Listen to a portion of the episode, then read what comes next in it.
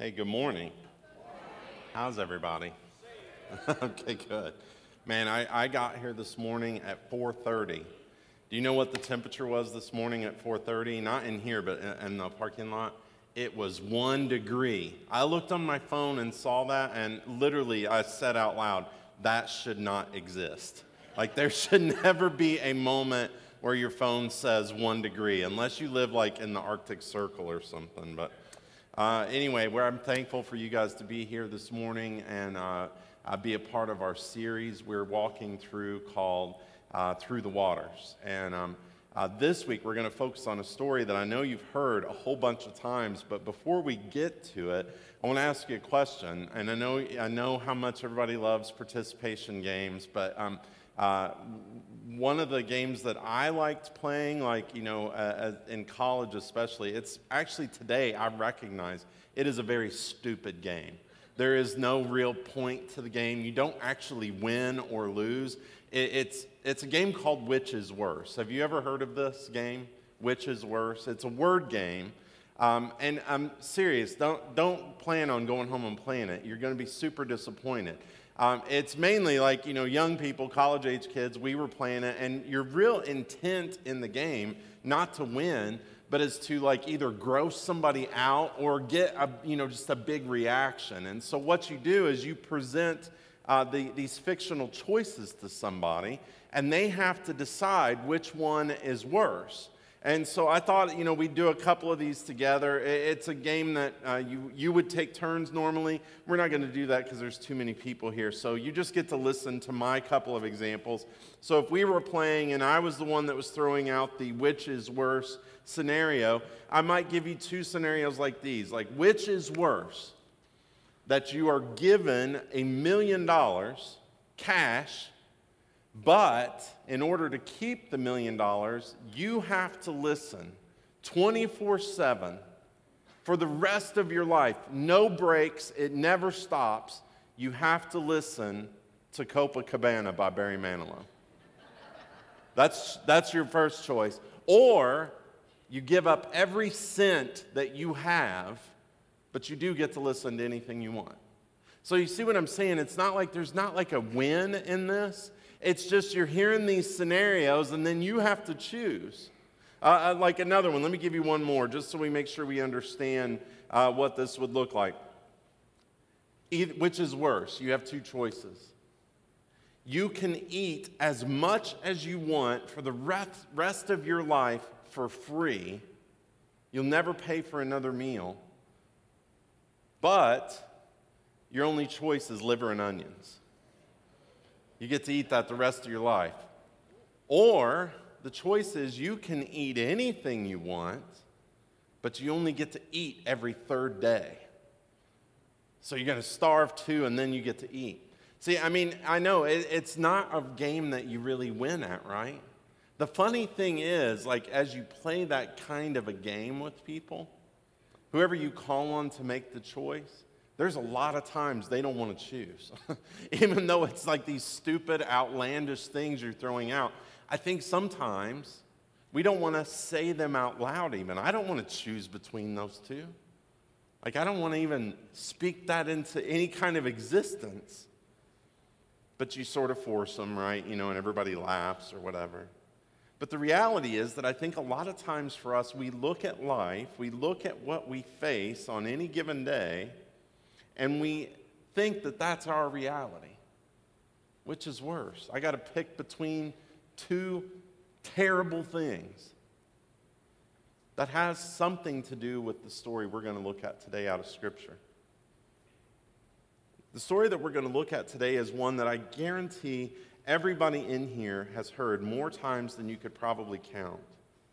And when I tell you this story, maybe you, you're going to really have some big questions as to how this story compares to a game of which is worse. But we'll walk through it and unpack it together. The story we're going to look at today is Noah and the flood. So if you, if you have a Bible, if you like to follow along, I'm going to be in the book of Genesis. Uh, specifically, we're going to pick up the story in chapter 6. Now, we're going to look at this story probably differently than you have ever looked at the story of Noah and the flood. Because again, we've heard this story so many times from when we were kids, even, that you know a lot of the details. You know many of the major elements of the story about whether, you know, about uh, Noah building the ark, and you, you may even like be able to recite the, the size of the ark because you've heard it so many times. You know about God's command that they are going to take two of every animal on, onto the boat. You know that God says that He's going to seal them in the boat. You know that God says that the earth will be flooded. You know how many nights it rained. You know how many days it took for the water to recede. You know these details. You know the promise that God made to Noah that he gave him a sign of the rainbow. You know all of those elements. And we're not going to talk about any of that today, not, not really. What we're going to talk about today is another part of the story that really I don't think we focus on enough, that has some real implications for us today. So I'm going to start reading this chapter 6. I will pick this up in verse 11. It says, Now the earth was corrupt in God's sight. The earth was filled with violence. And God saw the earth, and behold, it was corrupt, for all flesh had corrupted their way on the earth. And God said to Noah, I have determined to make an end of all flesh, for the earth is filled with violence through them. Behold, I will destroy them with the earth. Make yourself an ark of gopher wood. Make rooms in the ark and cover it inside and out with pitch. Now, I want to pause there um, because, again, that's where it's going to start getting familiar, where the story really picks up like its familiarity for you as you hear God's instruction to Noah about what to do with the ark, about how to build it, about what his plans are. But the reason I want to pause is because Noah just had a conversation with the creator of everything, the God of the universe. That is a momentous thing for anybody to hear God speak directly to them. But here in this story, God doesn't talk to Noah about just anything. He literally tells Noah everything on this earth is about to die. Every living, breathing, land walking animal, all the vegetation, it is all done. Now, I don't know for sure, but um, I have a feeling that as Noah is, maybe he's jotting this down, you know, like as God is talking, like when God says that word, it's like Noah had to have been like, uh, point of order, God. Um, I breathe, I draw air. Um, am I included in what is about to happen? There had to have been that moment for Noah hearing this from the God of all power and authority that Noah had to have been completely staggered off of his feet. Everything on this earth is about to die. Now, this is where that concept, I think, of which is worse, is kind of playing out in real time, in, in real life for Noah. These aren't made up scenarios. God has the power and the authority to do exactly what he just said. And here's the which is worse uh, of Noah. Here's what I want you to do you're going to build an ark. You and your wife and your sons and their wives, and two of every animal I'll save. Or, conversely, I mean, in, in absence of doing that, Noah understands he'll die with everyone else. But what a weight on his shoulders, right, at that moment, to know that every neighbor, every friend, every person that he has ever met, God has just informed him they're about to die. Everything is going to end, Noah. If you know the story of Noah and the flood, you know that Noah did make this choice to do what God said, to build the ark. Thankfully, God, like I said, made this choice somewhat less painful for Noah that he wasn't going to have to go alone. Uh, starting in verse 17, you can read that he um, uh, tells Noah what's going to happen. This flood is going to wash over the earth. Um, everything that's on the earth shall die, but I will establish my covenant with you. You shall come into the ark, you, your sons, your wife, and your sons' wives with you. And of every living thing, all flesh, you shall bring two of every sort into the ark to keep them alive with you. And then he goes on to give all of these kind of really specific instructions about the numbers uh, of certain kinds of animals, some animals that they will be used as food. He just gives a lot of detail, and Noah's taking all of this in. And it says in verse 22 Noah did as God commanded him. So, again, of all of the story, all of that is probably very familiar. Noah did what God said. If you're anything like me, that may be as much as you have ever really considered or thought about the story of Noah and the flood. More like, um, like one of the childhood stories that we've, we've heard so many times. We're so familiar with it, we sort of take this thing in our brain, not consciously, mind you, but in our brain that says, ah, I know that story. I, I, it doesn't really have any application for me. It's this famous part of the Bible. They've used it for movies. There's been books. There's been all kinds of things that I've heard and seen about the flood, and it doesn't really feel like it applies in my life.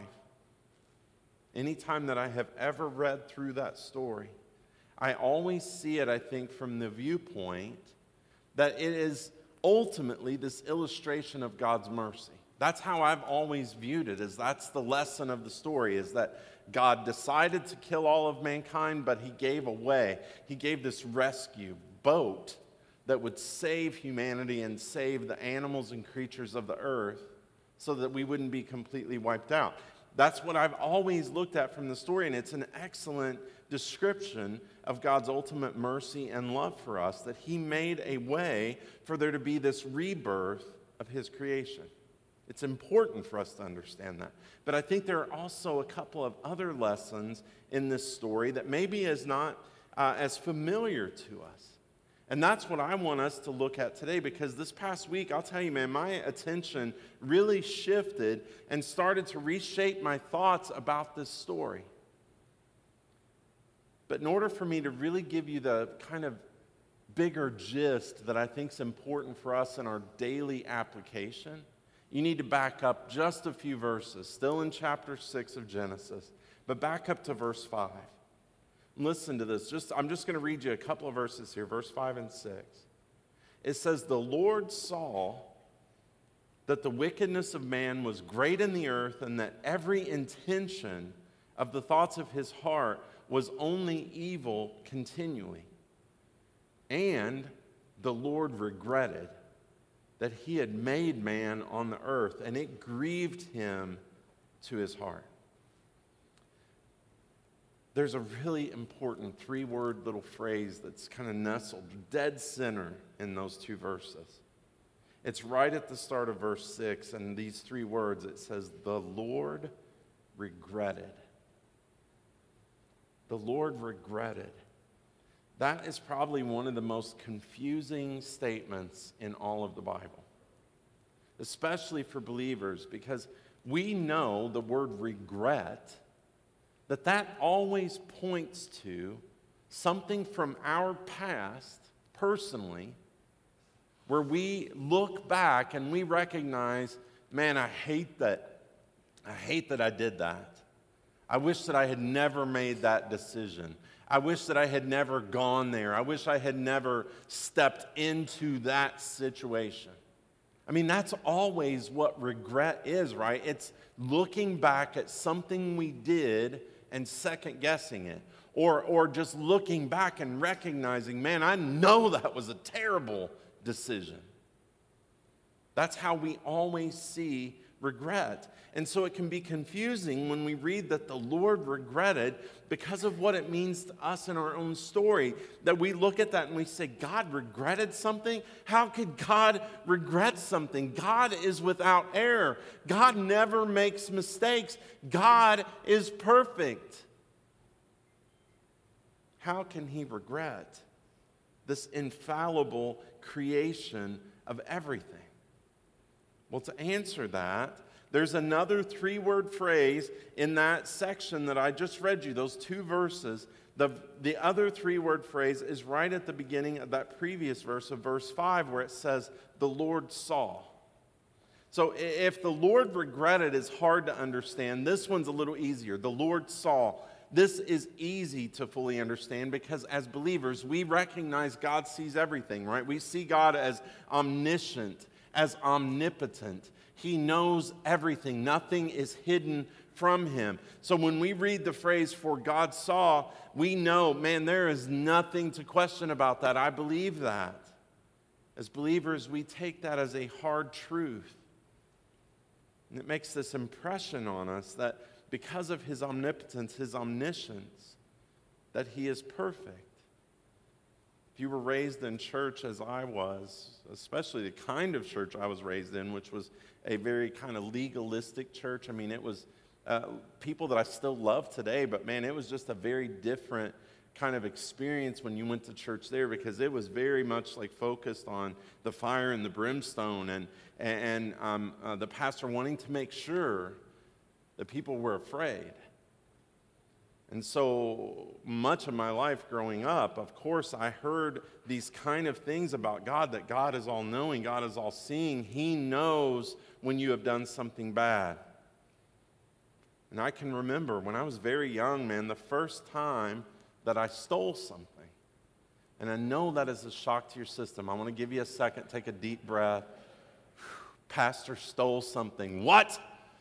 I was young, so give me a break. But I remember when this happened. It was something very small. I'd gone to the grocery store with my mom, and just like you know kids do, as soon as you get to the store, can I have this? Can I have this? Can I have this? You know, it's like everything I'm wanting. But the one thing I went in there that I wanted was a pack of fruit stripe gum. Do you remember fruit stripe gum? All you uh, millennials and Gen Zers, you probably don't know what this stuff is. It actually, I just saw this a couple weeks ago that it just got discontinued, but it's, it was a very high sugar content gum, and it tasted delicious for exactly 1.7 seconds, and then all the flavor was gone. And then you're just chewing on paper. But man, I wanted that so bad, and my mom was just like, Nope, you're not having it. Nope, that's so bad for your teeth. That is full of sugar. You are not getting it. If you ask me one more time, I will drop you under the bridge. Like, you know, so she is she's getting extremely mad because I keep asking. I recognize I'm not going to be able to convince her. And so when we get to the checkout lane, I just casually reached over and grabbed a pot pack and slipped it into my pocket. Nobody was the wiser. And I will tell you, I left that store kind of feeling like, oh, yeah, I am the OG, baby. I am starting my life a crime today. This is awesome. I just got free gum. I felt that way till I got in the car. And as we're driving home, it felt like that pocket was getting heavier and heavier. it like felt impossibly heavy by the time we got home like, how am I going to get out of the car and walk? My mom is going to see me like dragging this leg. Like, I'm carrying this heavy lie in my pocket. We got home and I went straight to my bedroom. I sat down on my bed and I just remember pulling that pack of gum out of my pocket and just staring at it. And I can honestly, I can remember this voice in my head over and over. Your mom didn't see, the, the, the clerk didn't see, the lady behind you d- didn't see, but God saw. Jason, God saw what you did, and He is so ashamed. He's so disappointed. This is just playing through my head. I didn't even open the pack of gum. I just, you know, began crying, and I walked down the hallway to where my mom is in the kitchen putting the groceries away. And I, I just walked in like this. You know, it's just like, Take it, please, kill me, do something. Man, my mom didn't hardly say anything. She saw me with it, she knew what happened. She said, Get in the car.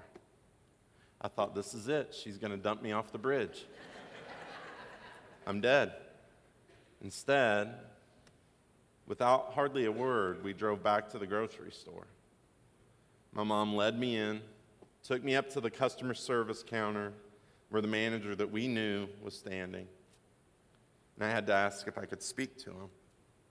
And through a lot of tears and snot, I take the gum. I'm so sorry. He's like, uh, You can keep that, honestly.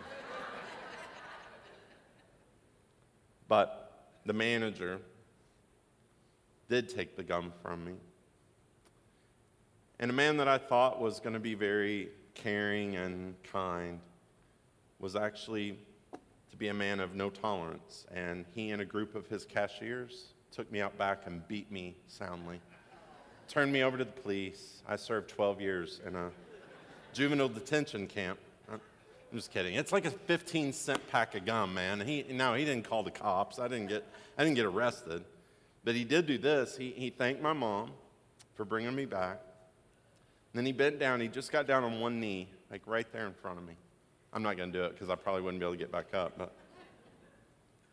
he said, Jason, I'll tell you, as soon as your mom told me, I was super disappointed. And he pointed to these pictures. He had like four or five Polaroid pictures on the wall behind the counter.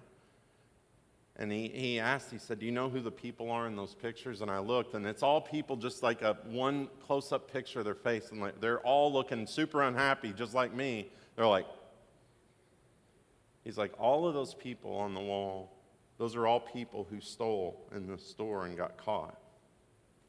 And he said, They are not allowed to come back into the store. That got me going hard, man, just crying. I mean, I just lost it because I'm thinking, oh my gosh, I'm so young. I need to eat. I need groceries. What is going to happen to me? As I'm crying harder, he's like, hey, hang on. He's like, I'm not putting your picture up there. He said, Do you know why? He said, Because your mom told me that you confessed. You didn't get caught. You owned up to a mistake. And he said, While I am disappointed that you took the gum, he said, I am also so proud of you for owning up to it because I know that was hard. And he said, Jason, you are always welcome in my store. And I want you to hang on to that, that story for just a few minutes. Because I want to go back and talk about that phrase that said, the Lord regretted. I think that is probably the most heartbreaking phrase in all of the Bible. To help us understand and process that phrase, though, so that we can make sure we understand what that means that God regretted, I need us to shift gears for just a second. What I want to do is, I want to shift gears away from this idea about God's creation of man and his um, maybe the hurt that he experienced in sin, all of those things. I want to shift gears and talk about Henry Ford. You know who Henry Ford is. Uh, many people think he created the automobile or invented it. He didn't invent it, um, but he invented the process by which cars started being made on an assembly line. So it went from being able to make like maybe one car a week to be able to make dozens or hundreds, eventually thousands of cars per day. This is what Henry Ford was known for. The creation of the automobile itself is considered to be one of the biggest advances forward in human history. Inventions are usually that way. They have some significant, significant game change for us in the, in the um, direction of history. But arguably, I think the automobile is probably right at the top of the list. And, and like I said, while Ford did not invent the automobile, coming up with the concept of an assembly line to mass produce cars is really what changed history. Ford had to have felt so proud as he saw how quickly people were beginning to take to automobiles. And it was because he was making them more readily available. But have you ever wondered for Henry Ford, who is really kind of considered this father uh, of the automobile movement in our world, what did he feel the first time he heard a story, maybe, like, or read it in the newspaper, or had a reporter call and ask him, Hey, did you hear about what happened? Some guy in one of your cars had too much to drink. He caused an accident and killed a bunch of people. He ran over a kid. What do you think, Mr. Ford? Do you think that in response to that news, that Henry Ford's response was, I wish I had never done this. I regret that I was part of the automobile revolution. I, I regret it.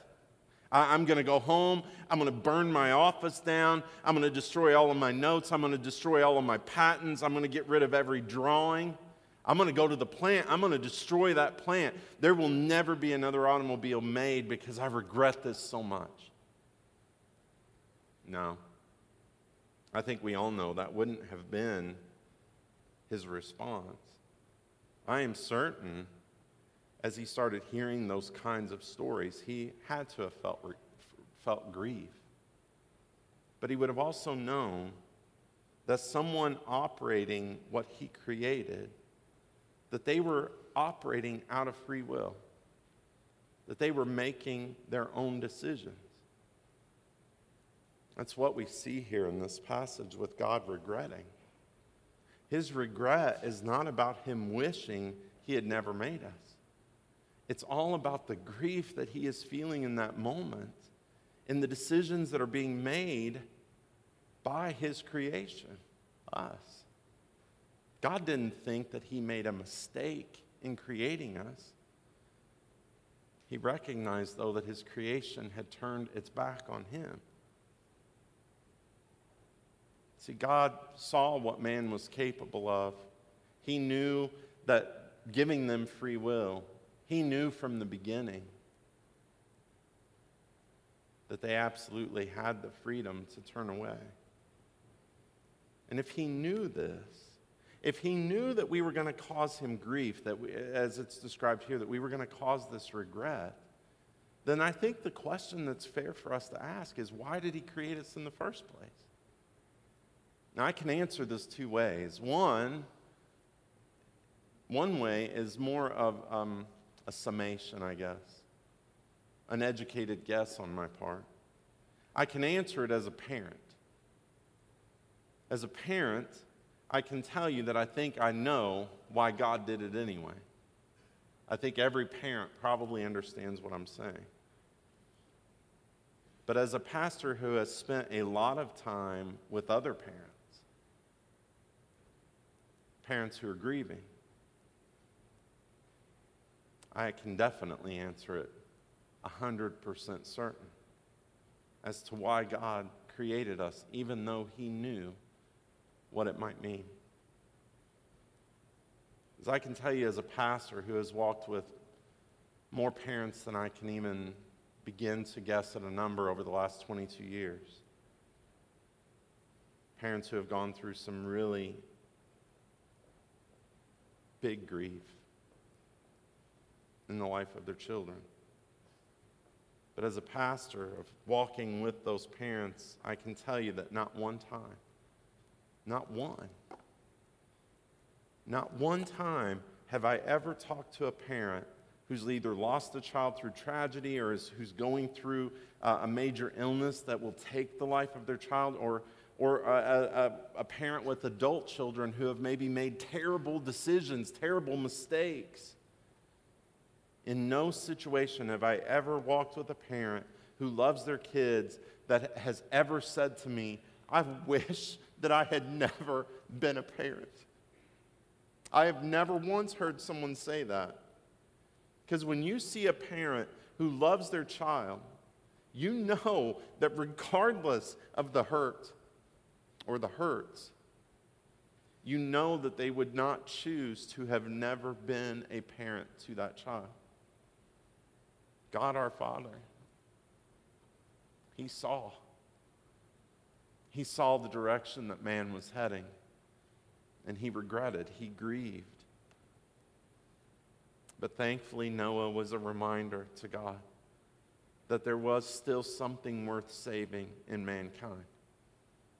See, the story of Noah and the flood, they're, they're actually a very early foreshadowing of what God had in store, of what He had planned for all of us through his son Jesus.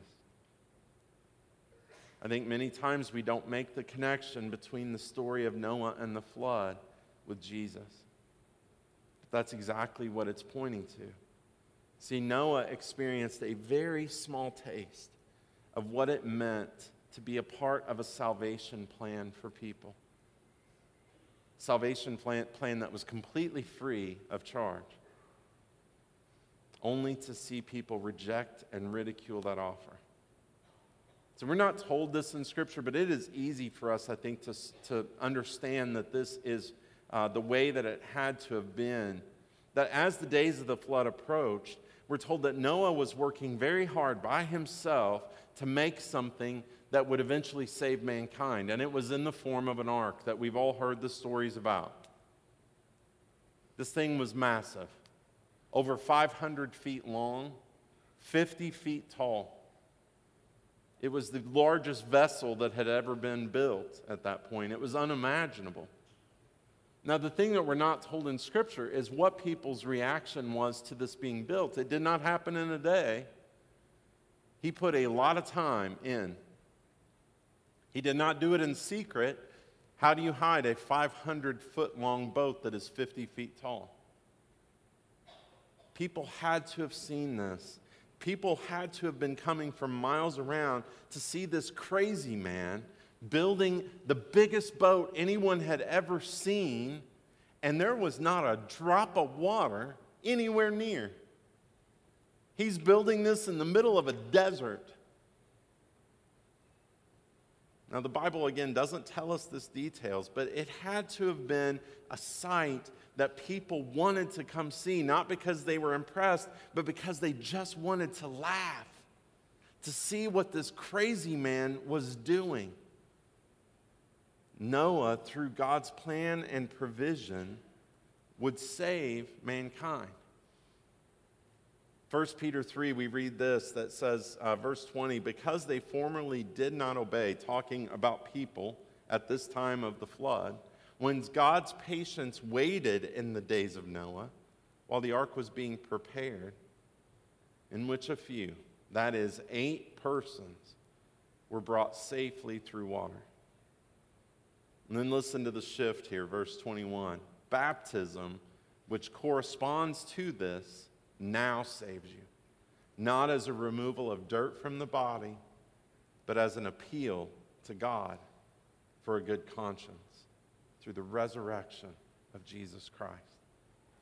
See, there, there are so many similar conditions today as it was in the days of Noah. Salvation offered freely. but so many reject it.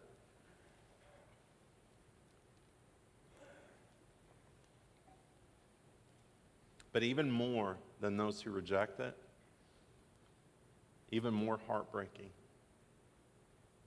are those who are searching for something, something that they know is missing in their life, but they just don't know what it is. The heartbreaking part of it is that we know what it is, we know the answer. The question, the question for us is whether or not we're willing to share it, to tell people what it is. Because just like Noah, we have been given a directive. Noah's directive was to build a boat. He uh, build a boat bigger than anything anyone had ever seen. Regardless of what anyone thought about it, this was going to be the salvation that would bring mankind through the waters. It was going to save them from total destruction. Our directive is very similar. Our directive that Jesus himself gave us is to tell people the good news. It's better news than they could have ever dreamed for, that they would have ever even thought to ask for. That the void they feel in their heart, it can only be filled by God. And it can only be filled by God through his son, Jesus Christ. And that he will bring them through whatever waters they face. That's where that story of me and that grocery manager enters into this picture. Because, see, God, He is the God of second chances. Thankfully. He's the God of second chances for anyone who is willing to own up to their mistakes, to confess their sin, to choose Jesus over the world. If we're willing to do that, He has redemption for us, and we are welcome in His home forever. This morning, my, my challenge, my request, my plea is that we would commit to be a people who never cause God to regret. We would never cause God to grieve. That we would be a people who make it our mission to see every single person that we know, whether in our neighborhoods, in our workplaces, our schools, our families, our friends, that they would be introduced to the salvation that only Jesus can supply. I don't pray this lightly over you, but I pray it today that your hearts will be broken. They will be broken for those who are around you who are missing from the story of Jesus. I pray that you will never rest until everyone that you know and love has experienced what you have found in Jesus Christ. That we will never give up reaching from those who are missing from the forever story of God. I'm going to invite you to stand up because I want us to close our time this morning. Something a little bit different. I mean, we, we always pray to kind of wrap this up and sing a song, but before we pray, what I want you to do is just close your eyes for just a moment. Just no looking around. This is just a, a moment between you and God. I want you to picture one person, someone that you know. It might be a, friend, it might be a coworker, it might be a neighbor, it might be a classmate, it may be a, a, a relative, it might be a cousin, an aunt, an uncle, a father, a mother, a son, a daughter, a spouse. Someone that you know that you recognize this morning is missing from the story of Jesus that you know has not made that decision to proclaim him as Lord. I want you to hang on to that person's name as I pray. I want you to hang on to that person's name this week. I want you to begin to think of ways to invite them in, invite them to church, invite them into your life, invite them into knowing who Jesus is, not so much because of what you say, but because of what you show them. Who is that person? because that's your one. That's going to become, hopefully, your singular focus in seeing them come to know the Lord and that you won't rest until they do. Father, thank you for this morning and thank you for your word. Thank you for stories uh, that we have in the Old and the New Testament of your might, of your power, of your authority, and most importantly, of your love, your grace, your mercy that you have rained down on us through your Son. Father, I pray for each person here. I pray that right now, that one, that, that name of that one friend, that one person, is burning a hole in their heart today.